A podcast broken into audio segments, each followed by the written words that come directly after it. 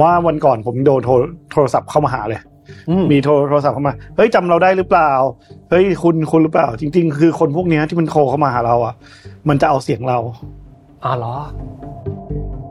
ผมว่าสิ่งที่สำคัญที่สุดเราเราอะไรที่เป็นออนไลน์ผมทรีตว่าไม่เชื่อไว้ก่อนแต่สิ่งที่เราเอาเทคโนโลยีมาป้องกันเพื่อสร้างความเชื่อได้พวกเทคโนโลยีผู้ยืนยันตัวตนมาใช้ก็เราอาจจะมีการใช้เทคโนโลยียืนยันตัวตนมาให้คนที่จะเป็นบุคคลมาทำธุรกรรมกับเราเนี่ย มาในการตรวจว่าคนคนนี้เป็นคนคนนี้จริง ๆ โจทย์ที่มันยากขึ้นก็คือว่า เฮ้ย ถ้ามันมีข้อมูลรูปหน้าบัตรเราแล้วอะและและเกิดหรือมันมีหน้าบัตรเราจริง ๆ แล้วถ้ามันไปถึงหน้าตาเราด้วยล่ะ โดยการเอาดีเฟกมาใส่ อันนี้สิ่งที่มันเกิดขึ้นแล้ว แล้วทำกันเยอะแยะเลย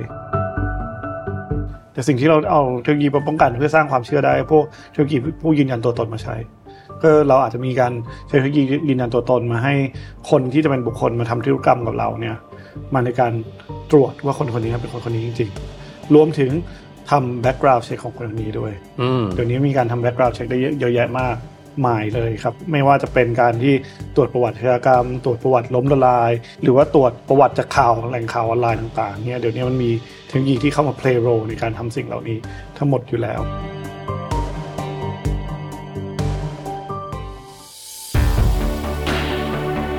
Mission to the Moon Podcast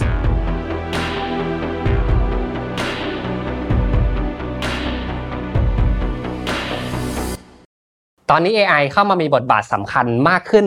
เรื่อยๆนะครับ โดยเฉพาะอย่างยิ่งในโลกของการทำงาน เราทุกคนต่างทราบกันดีครับว่า AI เป็นส่วนหนึ่งที่จะช่วยให้ชีวิตการทำงานของเราสะดวกสบายมากยิ่งขึ้นครับ แต่จริงๆแล้วมันก็มีข้อเสียซ่อนไว้หลายอย่างเหมือนกันครับ ข้อเสียอย่างแรกที่ผมกำลังจะกล่าวถึงครับก็คือ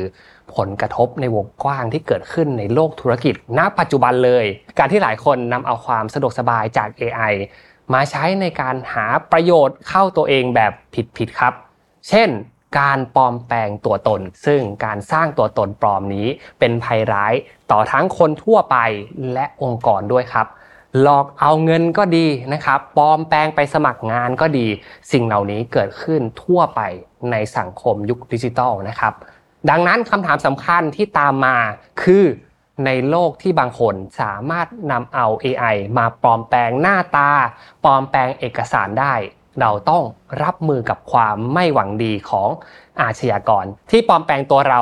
อย่างไรได้บ้าง โดยเฉพาะในระดับองค์กรนะครับที่ถ้าหากว่ามีความเสียหายเกิดขึ้น เป็นความเสียหายที่เกิดขึ้น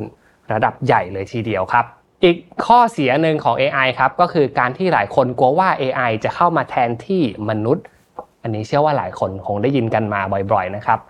ไม่ว่าจะเป็นการหายไปของอาชีพเองก็ดีนะครับยกตัวอย่างเช่น Business Insider ก็ได้บอกนะครับว่างานที่จะถูกแทนที่ด้วย AI เนี่ยอย่างก็จะมีงานประเภทมีเดีย เช่น Content Creator งานด้านกฎหมาย เช่น การว่าความการใช้ทนายความนะครับ งานทางด้านการเงิน เช่น ที่ปรึกษาการเงินส่วนตัว นี่ก็เป็นตัวอย่างคร่าวๆนะครับ แต่ประเด็นเรื่องการที่ AI เนี่ยเข้ามาแทนที่มนุษย์ ก็ถูกพูดถึงไปกันเยอะมากๆแล้ว วันนี้ผมเลยอยากจะมาเจาะในเรื่องของการที่ใช้ AI ในทางที่ผิดกัน ว่ามันมีเทรนอะไรบ้างของเราอาชญากรรมที่ทำให้ใช้ AI เนี่ยไปในทิศทางที่มันไม่ถูกไม่ควร และเราจะรับมือกับมันอย่างไรดี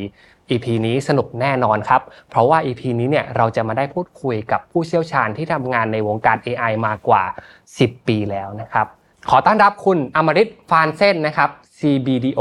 และ Co-founder จากบริษัท AppMan จำกัด ที่จะมาเล่าถึงกระบวนการของโจรผู้ร้ายเหล่านี้ ว่าเขาทำอย่างไร และเรารับมือกันอย่างไร ไปเจอกับคุณมิวกันเลยครับ เอาละครับ ตอนนี้แขกรับเชิญของผมก็พร้อมเป็นที่เรียบร้อยแล้วนะครับ ขอต้อนรับนะครับ คุณอมริตฟานเซนนะครับ หรือคุณมิวนะครับ CBDO และ Co-founder จากบริษัท AppMan จำกัด สวัสดีครับ สวัสดีครับ สวัสดีครับท่านผู้ชมครับผมครับผม ก่อนอื่นให้คุณมิวแนะนำตัวกับคุณผู้ชม คุณผู้ฟังก่อนครับว่าเป็นใครทำอะไรอยู่ณปัจจุบันครับ ครับ ผมก็เป็น co-founder บริษัท a แมนครับ แล้วก็เป็นกรรมการบริหารบริษัทด้วยครับอืมตอนนี้บริษัทเราเราก็โฟกัสในเรื่องเทคโนโลยีในการยืนยันตัวตน คือการเทคโนโลยียืนยันยืนยันตัวตนของเราอะเรามีเทคโนโลยีที่ไม่เหมือนชาวบ้าน เรามีเทคโนโลยีที่เป็น AI เข้ามา เวลาเราพูดถึง EKYC อะคนจะพูดแค่ว่า เฮ้ย มันแค่การดูหน้าดูหมัด ไม่ใช่หรอแค่นั้นใช่ไหมสมมติเขาแอบแบงตอนแรกเราก็เข้าใจว่าอย่างนั้น แต่จริง ๆ แล้วมันไม่ใช่ครับมันมีเชิงลึกกว่านั้น เวลาเรามาดูอย่างเงี้ยเราโชว์บัตรในแอบแบงนะเราก็จะมาดูแล้วอืมตัว AI เขาไม่มามาดูก่อนเลย ว่าบัตรเนี่ยมันดูเป็นบัตรจริงบัตรปลอมโอเค คือดูบัตรจริงบัตรปลอมยังไง ผมว่าคนเราถ้าไม่สังเกตบัตรประชาชนดีๆ เราก็ไม่รู้อะครับ ดูยากเอออย่างเมื่อก่อนเคยไปเที่ยวผับไหม เคยครับไปเที่ยวผับตอนสมัยพวกพวกพวกเรากันอย่างเงี้ยครับเราจะปลอมเข้าเข้าผับเราก็จะพยายามโกงในการที่เอาลิควิดมาป้ายหน่อยเพื่อให้อายุมันถึงถูกไหมตอนเด็กๆสมมติอายุไม่สิ่ถึงมากเลยนะครับนั่นคือสมัยโบราณใช่ไหมครับครับแต่สมัยเนี้ยลองคิดดูว่าเฮ้ยมันมี Photoshop มันง่ายกว่าเดิมเยอะเลยอืมเพราะฉะนั้นมันปลอมได้เนียนมากครับมองเบื้องต้นสิ่งที่เราจับเราก็จับเลย ก็คือฟอนต์ อืมโอเคทำเหมือนปอทำเหมือนถูกเปล่าถ้าเอา liquid ไปลบอย่างเงี้ยฟอนต์มันไม่ถูกแล้วแน่นอนถูกไหมครับโอเคเพราะว่ามันมีการเบี้ยวของฟอนต์แต่ว่าสิ่งที่เราดูเราดูฟอนต์ก่อนพอดูฟอนต์เสร็จปุ๊บเรามานั่งดูให้มันลึกขึ้นไม่ว่าจะดูว่าเฮ้ย material ของบัตรนี่มันเหมือนบัตรจริงหรือเปล่า เสร็จปุ๊บ บัตรเนี่ยมีอ่า material แล้วเราก็มานั่งดูว่ามี microprint หรือเปล่า มีโฮโลแกรมหรือเปล่าอืมหรือ red line ที่มันวะลากอยู่ใต้บัตรนะครับ ถ้าเราดูดีๆมันก็จะเป็นสัญลักษณ์เฉพาะ ซึ่งเหล่านี้เมื่อก่อนเราก็จะใช้คนดูแต่บางทีอะเราอาจจะไม่รู้เลยว่ามันต้องดูสิ่งเหล่านี้ คือง่ายๆแทนที่เราใช้คนดูแล้วไอ้มาดูเบื้องต้นเนี่ยแหละครับ เพราะว่าคนดูเนี่ยอาจจะมีสิทธิ์ error สูง ไม่ว่าจะคนหรือ AI ก็มีสิทธิ์ error ในครูเรียกว่า อย่างอย่างนี้แล้วกันครับ แต่ว่าถ้ามันมีดูสองชั้นมันก็สะดวกขึ้นอืมถูกไหมครับอืมโอเค สมมุติว่า AI มันเตือนก่อนรอบหนึ่งว่าเฮ้ยคนนี้มันเคสนี้มันมีปัญหานะคนก็มาดูซ้ำว่าอันตรายได้ดีขึ้นอะไรอย่างเงี้ยครับ โอเคครับ นี่เป็นแค่เคสแรกนะครับ เคสแรกก็จะพูดถึงเรื่องที่ใกล้ตัวมากๆ ก็คือครับเรื่องบัตรประชาชนครับแล้วก็การที่พวกเราไปโกงกันเข้าผับกันในช่วงที่เราวัยรุ่นนะครับครับแต่ว่าต่อไปผมอยากจะถามเป็นภาพใหญ่มากขึ้นคุณมิวครับเป็นภาพในเชิงเอ่อเศรษฐกิจเลยนะครับที่เกิดขึ้นณปัจจุบันคือ เราเข้าใจกันดีครับว่า AI เนี่ยมีบทบาทมากครับๆในโลกของการทำงาน ในโลกของการธุรกรรมต่างๆนะครับบางคนบอกว่าเขาเป็นเทวดาเลยมาช่วยให้ชีวิตเราง่ายขึ้นคุณมิวแต่ในทางกลับกัน AI ก็มีผลเชิงลบเยอะพอสมควรเลครับยเอออยากจะถามคุณมิวในฐานะที่ทำงานอยู่ในวงการนี้มากกว่า 10 ปีแล้ว ความเสี่ยงที่เกิดขึ้นในเชิง ผลกระทบเชิงลบที่เกิดขึ้นกับ AI เนี่ยมันมีอะไรบ้างเป็นเทรนด์ณปัจจุบันครับครับ ก็อย่างที่รู้กันมันเข้ามาช่วย productivity ได้ก็จริง แต่ว่าในทางกลับกัน generative AI เนี่ยมันเริ่มมาเจนสิ่งต่างๆ ที่เราไม่อยากให้เจนได้ อย่างเช่น จริงๆ ไม่เชิงไม่อยากให้เจนหรอกมันก็มีในด้านดี แล้วมันก็มีคนเอามาใช้ในด้านไม่ดี ซึ่งเป็นปกติอยู่แล้วของการมีเทคโนโลยีใหม่ๆมาช่วยใช่ไหมครับที่เป็นไม่ดีจริงๆว่าวันก่อนผมโดนโทรโทรศัพท์เข้ามาหาเลย มีโทรโทรศัพท์เข้ามา เฮ้ยจำเราได้หรือเปล่า เฮ้ยคุณคุณหรือเปล่า จริง ๆ คือคนพวกเนี้ยที่มันโทรเข้ามาหาเราอะ มันจะเอาเสียงเราอ๋อเหรอ ที่เขาโทรมาอืมเขามาแบบแกล้งทำเป็นโทรผิด แต่ว่าจริง ๆเขามาเอาเสียงเราไปเทรน ไปไปเจนเพื่อจะเจนเสียงเราให้ได้ เพื่อเขาต้องการก๊อปปี้เสียงเราออกมาก่อน คือสิ่งเนี้ยมันเกิดขึ้นแล้ว ในโอเคที่เราเจออยู่ทุกวัน หรือว่าง่าย ๆ เรามีรูปเราจะเห็นนะครับปลอมมาตามอินเทอร์เน็ตเต็มไปหมดเลย มามาทักเรา แต่ใครลองคิดดูว่า เฮ้ย แม่งปลอมเป็นเขาเราแล้วว่า มันเคยเอาเขาเราไปเปิดทำธุรกรรมอะไรหรือเปล่าอืมสิ่งที่มันเจอประจำเลยก็คือเอาเขาเหล่านี้ไปเปิดหลอกขอกู้เงินขอโอเคยืมเงินชาวบ้านครับอันนี้คือสิ่งที่เกิดขึ้นจริง ๆ เพราะฉะนั้นสิ่งที่เรามันก็เลยต้องมีการยืนยันตัวตนเข้ามา เพราะว่าตัว AI ที่มันมาเจนที่เป็น deep fake อะครับอืมสิ่งเหล่านี้พอมันเข้าไปเสร็จปุ๊บเอาเขาไปเปิดถ้าฝั่งนู้นไม่มีการตรวจ ขึ้นมา มันก็เปิดได้เลยเขามีชื่อนามสกุลเราหมดแล้ว อย่างเงี้ยเพราะว่าจริง ๆอะข้อมูลของเราทุกอย่างอะมันมีการล่วไหลไปตั้งนานแล้ว ซึ่งผมว่าทุกคนน่าจะเห็นข่าวอยู่ว่ามันมีข้อมูลเราล่วไป แต่ว่ามันล่วไปแค่ข้อมูลยังแค่หน้าบัตรโอเค หน้าบัตรบางส่วนแต่อืจมริงๆอะเลยเวลาเราเช็คกันเราเช็คลึกกว่านั้น ว่าหน้าบัตร ถ้าหากข้อมูลที่อยู่หน้าบัตรอะได้เป็นอย่างเดียวไม่พอถ้าหากบริษัทเหล่านั้นนะที่เขาตรวจสอบเขาขอดูดูบัตรด้วยอืมอย่างน้อยมันก็กันได้ระดับหนึ่งถูกไหมอืมครับแต่ว่า โจทย์ที่มันยากขึ้นก็คือว่า เฮ้ย ถ้ามันมีข้อมูลรูปหน้าบัตรเราแล้วอะและและเกิดหรือมันมีหน้าบัตรเราจริงๆ แล้วถ้ามันไปถึงหน้าตาเราด้วยล่ะ โดยการเอาดีเฟกมาใส่มันแปะเข้าไปในตัวเขาโดยการที่เอารูปจากโปรไฟล์อินเทอร์เน็ตเรามาแปะอันเนี้ยสิ่งที่มันเกิดขึ้นแล้วแล้วทำกันเยอะแยะเลย เขาอาจจะไปขอกู้เงินอยู่อยู่ดีเรามีหนี้มาสองแสนกว่าบาทไม่รู้ตัวหรือว่าเป็นยี่สิบล้าน โดยไม่รู้ตัวก็ได้ครับโอ้อย่างเคสที่พูดแล้วเอาเสียงไปใช้นี่ผมเพิ่งทราบจากคุณมิวเลยนะเนี่ยครับปกตินี่เวลา มิจฉาชีพโทรมาผมชอบคุยกับเขาด้วยก่อกวนกับเขาใช่คือหลังๆเขาเอาตังค์เราไม่ได้ทั้งนั้นแล้วไงอืมเอ่อคือเราก่อกวนเขาเยอะครับในทางเดียวกันมันก็มีวิธีมากขึ้นในการที่ extract data มาใช้ แต่โชคดีที่ประเทศเราอะไม่ได้เน้นเรื่องการเอาเสียงมาใช้ระบุตัวตน เพราะมันก็มีบางประเทศแบบโอเคใช้โทรเข้า call center ใช้เสียงเป็นระบุตัวตนเลย อย่างเงี้ยมันก็เอา deepfake voice อะไป penetrate ตรงนี้แแต่ฝั่งเราอะเราจะค่อนข้างเน้นเรื่องหน้า ครับไบโอเมตริกค่อนข้างเยอะ ซึ่งบอกเลยครับว่าเดี๋ยวนี้มันเจาะได้แล้วให้อืมถ่ายหน้าหันหน้ากระพริบตาเนี่ยเดี๋ยวนี้เจาะได้หมดแล้ว ตอนนี้ set up กันก่อนคุณมิวเราข้อมูลของเรารั่วไหลไปแล้วแล้วแล้วแล้วมันรั่วไปส่นานแล้วส่วนหนึ่งครับใช่ไหมครับ จากอะไรก็ไม่รู้นะครับ ความดำมืดของสิ่งที่เกิดขึ้นครับผมทั่วไปนะครับ แล้วณปัจจุบันเนี่ยไม่รู้ว่ามันไปถึงตรงไหนได้บ้าง แต่ว่าก็มีสิทธิ์ที่มีความเสี่ยงทุกคน ทีนี้ถ้าเกิดว่า scenario มันเป็นแบบนี้ณปัจจุบันเนี่ย เราเริ่มที่จะจัดการหรือว่าป้องกันเรื่องนี้ยังไงได้บ้างครับ จริงๆอะเราต้องมานั่งดูว่าบริษัทที่เราจะทำธุรกรรมด้วยมันมีการยืนยันตัวตนที่ดีพอหรือเปล่า มีการเก็บ security ที่ดีพอหรือเปล่า โดยเฉพาะข้อมูลที่เป็นข้อมูลส่วนบุคคลอย่างเช่น เช่น ข้อมูลบัตรประชาชนเราหรือหน้าตาเราอย่างเงี้ยครับ เป็นสิ่งที่สำคัญมาก แล้วก็ในฝั่งบริษัทในทางกลับกัน ก็จะรู้ว่าคนที่เราจะทำธุรกรรมด้วยดีพอหรือเปล่า หรือว่าเป็นคนจริง ๆ หรือเปล่า อย่างแรกเราก็ควรจะทำ การยืนยันตัวตนที่มีการเช็คหลาย ๆ อย่างขึ้นมาอะอย่างแรกที่เราเช็คกันก็คือ อย่างที่ผมบอกไปตอนแรกแล้วอย่างที่เราทำก็คือ บัตรที่เข้ามา ไม่ใช่เราขอให้เขากรอกข้อมูลอย่างเดียวขอดูหน้าบัตรด้วย อืม ว่ามันตรงหรือเปล่า อืม กับสิ่งที่เขาพูดมา ฟังสิ่งที่เขากรอกมาในระบบเรา พอดูหน้าบัตรเสร็จปุ๊บแบบมันก็มานั่งดีเทคด้วยว่าบัตรนี้มันบัตรจริงบัตรปลอม เราหรือว่าเช็ค authentication ของบัตร authentication ของบัตรเราก็มีหน่วยงานที่เป็นหน่วยงานรัฐอย่างกรมการปกครองที่เขาก็มี ให้สามารถให้ข้อมูลทางหน้าบัตรและหลังบัตรอะไปยิงเพื่อไปเช็คได้ชั่วคราวแล้วมาตอบได้ ว่าสิ่งเนี้ยเป็นบัตโอรเคที่มัน authenticate อยู่จริอืงมๆอืมแต่สิ่งที่เราทำเข้าไปต่อไปก็คือ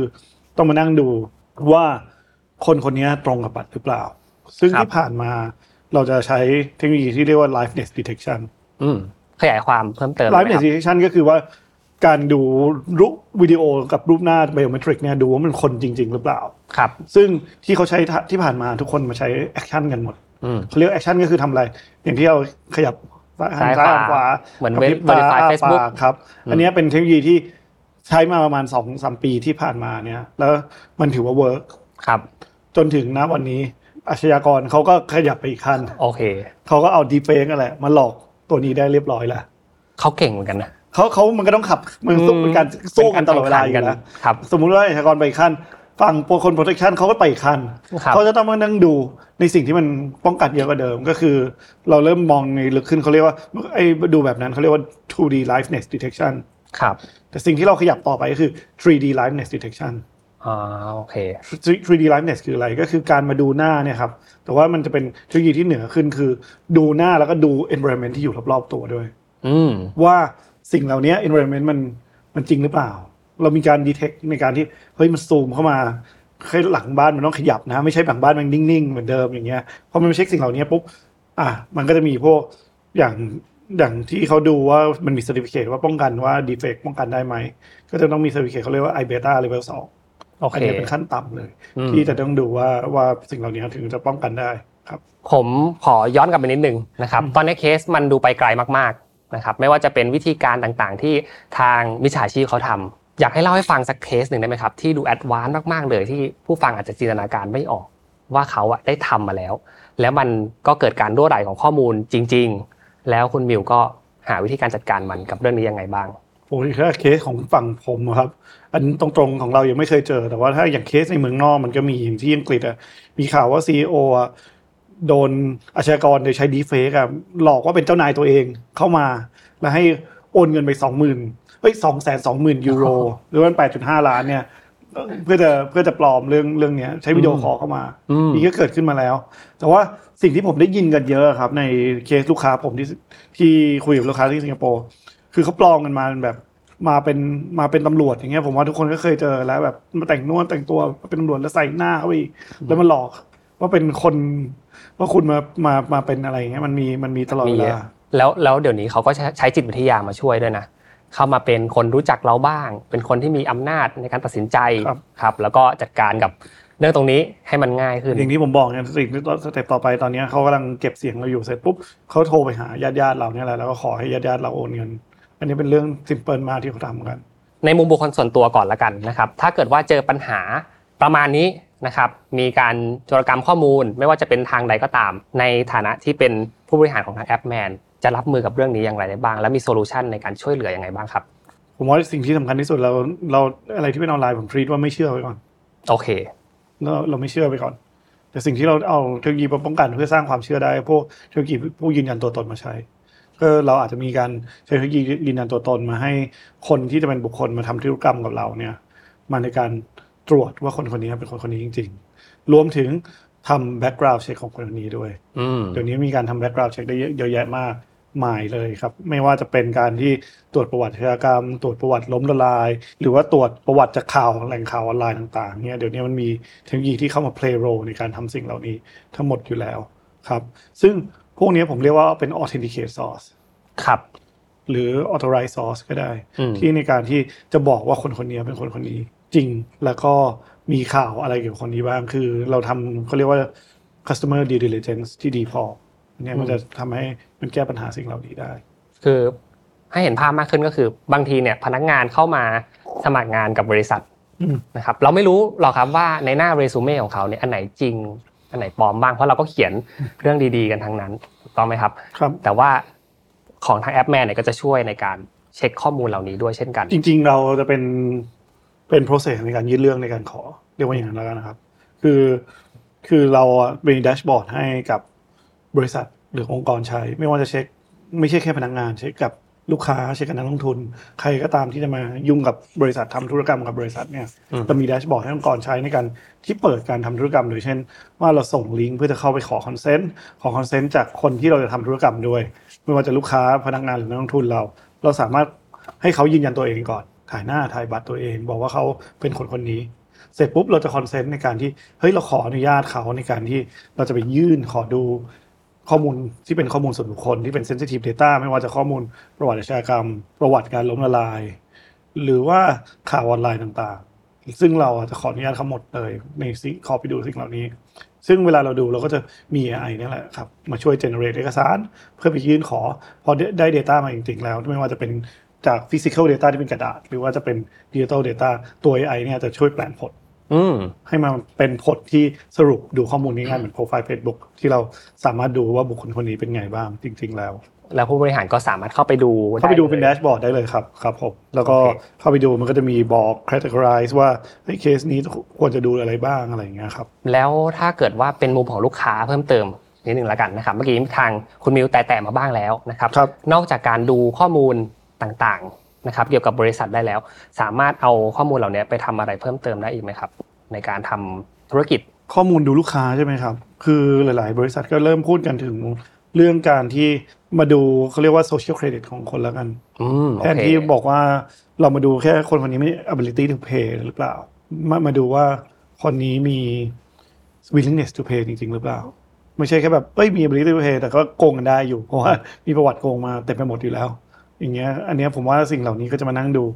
ดูให้มันลึกขึ้นได้ว่าคนคนนี้ว่าเขาอยากทำธุรกรรมกับเราแบบจริงใจหรือเปล่าครับผมคือเช็คเครดิตสกอริงของเอ่อลูกค้าของเราเครดิตสกอริงเป็นเป็นส่วนหนึ่งนะครับอย่างเครดิตบูโรอย่างเงี้ยมันก็เป็นช่องทางหนึ่งอยู่แล้ว ดูว่าคนนี้เคยมีประวัติหรือเปล่าแต่ว่า มันมีประวัติอย่างอื่นที่เป็นดู diligence ที่ได้ดูได้เยอะ ไม่ว่าจะชื่อเสียงออนไลน์อย่างเงี้ย มีชื่อเสียงชาวโชว์ไปโกงชาวบ้านมาหรือเปล่าอย่างเงี้ยหรือว่าไปเบี้ยวไม่ยอมส่งของอะไรเงี้ยหรือส่งของปลอมอะไรอย่างเงี้ยมันมีเรื่องอย่างนี้ตลอดเวลาอย่างเงี้ยครับเรื่องเรื่องอย่างนี้เราก็สามารถมาดูได้ประกอบได้หรือว่าดูข่าวว่าเฮ้ยจริง ๆ แล้ว บางคนมันก็มาตอนแรกมันก็อาจจะดูดีใช่ไหมครับแต่ว่าจริงๆอะมันอาจจะมีประวัติอาชญากรรมทางการเงินมาเน่าเฟกก็ได้อืมครับผมอืมแล้วถ้าถ้าเกิดว่าองค์กรเนี่ยสนใจนะครับในการที่จะเข้ามาทำรับบริการกับแอปแมนควรจะเริ่มต้นจากตรงไหนดีครับ เข้ามาพูดคุยก่อน หรือว่าเข้ามาวินิจฉัยว่าองค์กรต้องการอะไรบ้าง ผมว่าแน่นอนครับก็คือเข้ามาเว็บไซต์มาเราเรามาได้เลยครับก็ www.appman.co.th ครับก็เข้ามาดูเรื่อง background check ของเราได้ ซึ่ง background check เราถือถือว่าค่อนข้างละเอียดมากและทุกอย่างเป็นดิจิตอลหมดให้ลูกค้า องค์กรไหนๆก็ใช้งานได้สะดวก ไม่ว่าจะตั้งแต่เป็นผู้ใช้งานจนถึงผู้บริหารดูผลอย่างเงี้ยครับมันจะมันจะสะดวกสบายทุกอย่างเป็นดิจิตอลทั้งหมดโอเคครับผมก็สามารถเข้าไปดูได้ในเว็บไซต์นะครับแล้วก็เข้ามาสอบถามข้อมูลเพิ่มเติมได้ครับผมครับผมผมอยากจะถามในมุมมองและวิสัยทัศน์ของคุณมิวด้วยนะครับ ว่า AI ที่เข้ามามีผลมาก ๆเลยนะครับทั้งในเรื่องของการทำธุรกรรม ในเรื่องของการเก็บข้อมูล พัฒนา productivity ของคนทำงาน ในมุมมองของคุณมิว คิดว่า AI เข้ามามีบทบาทเป็นผู้ช่วยส่งเสริมที่ดีของเรา หรือว่าถ้าเกิดว่ามนุษย์ทำอะไรที่มันเรียกว่าเกินตัวเกินไป แล้วเขากลายเป็นฝั่งที่เป็นผู้ร้ายไปเสียก่อนเนี่ยคุณมิวมีมุมมองหรือผมความคิดว่ามันอยู่ที่การใช้เลยจริงๆนะครับ เพราะว่ามัน AI มันเป็นแค่ tool เรียกว่าอย่างนั้นแล้วนะครับ ในการที่จะช่วยเพิ่ม productivity ของเรา ฝั่งเราก็ใช้เพื่อเพิ่ม productivity ในการทำงาน แต่ฝั่งโจรเขาก็เป็น productivity ในการการหลอกชาวบ้านหรือการหาเงินของเขาถูกไหมครับอืมเพราะฉะนั้นเขาก็เอา AI เนี่ยแหละมาทำให้ generate แต่ว่าในทางกลับกันถ้าโจรเขาใช้ productivity ขั้นสูงแล้ว โดยเอา AI มาใช้ฝั่งคนป้องกันนะแล้วเอากำลังคนมาป้องกัน AI มันจะไหวหรือหรออืมอันเนี้ยอืมอืมถูกไหมครับ เพราะฉะนั้นเราก็ต้องเอา AI มาสู้กลับชนกันกัน เพราะว่า